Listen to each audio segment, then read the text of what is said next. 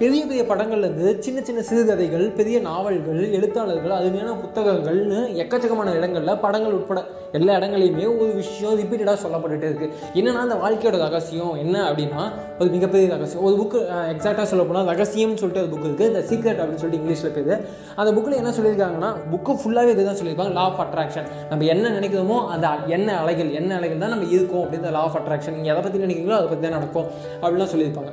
அந்த அதை ஃபஸ்ட்டில் நான் படித்த புக்கு ஓகேவா அந்த புக்கில் இருந்து நான் அதுக்கப்புறம் நான் பார்த்த விஷயங்கள் ஃபார் எக்ஸாம்பிள் தனுஷ்கோட வந்து சொல்லுறது என்ன போல் வாழ்க்கை சமாட் அந்த மாதிரி ஒரு விஷயம் தான். இதை நான் வந்து ரியாலிட்டிலாம் நான் ஃபீல் பண்ண ஒரு விஷயத்த சொல்கிறேன் ஒரு ஒன்றரை வருஷத்துக்கு முன்னாடி எனக்கு பாட்காஸ்ட் என்னன்னு தெரியாது. R J F M I don't know anything about it but இன்னைக்கு நான் புதுசாக ஒரு சரௌண்டிங்கில் இருக்கேன். அந்த சரௌண்டிங்கில் இருக்க சில மனிதர்கள் எஸ் பழகமாக கொஞ்சம் நெருக்கமாக பழகிட்டு இருக்கும் இல்லையா அவங்க என்ன?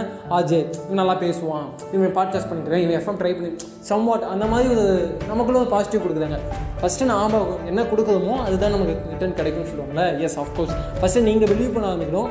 நீங்கள் பிலீவ் பண்ண ஆரம்பிச்சிட்டீங்க. எஸ் ஐ ஐ கேன் அப்படின்னு நீங்கள் பிலீவ் பண்ண ஆரம்பிச்சுன்னா ஒரு கட் கட்ட வரைக்கும் நம்மளை கலாய்ப்பாங்க. எல்லாமே நடக்கும். ஒட்டவர் எல்லாமே நடக்கும். அந்த கட்டத்தை தாண்டினதுக்கப்புறம் கண்டிப்பாக அவங்க உங்களை ரெகனைஸ் பண்ணுவாங்க.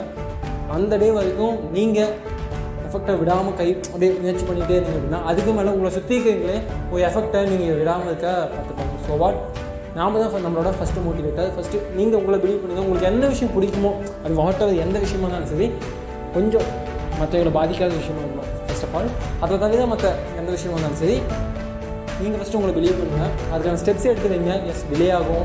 புது வருஷம் அந்த வருஷம் பத்து வருஷம் இருபது வருஷம் கூட ஆகுதுங்க. பட் உங்களுக்கு பிடிச்சிருக்குன்னா தொடர்ந்து முயற்சி பண்ணிட்டு இருக்கும் அதுக்கு சம்பவம் நம்ம டச்சில் அப்டேட்லேயே இருந்துகிட்டே இருக்கும்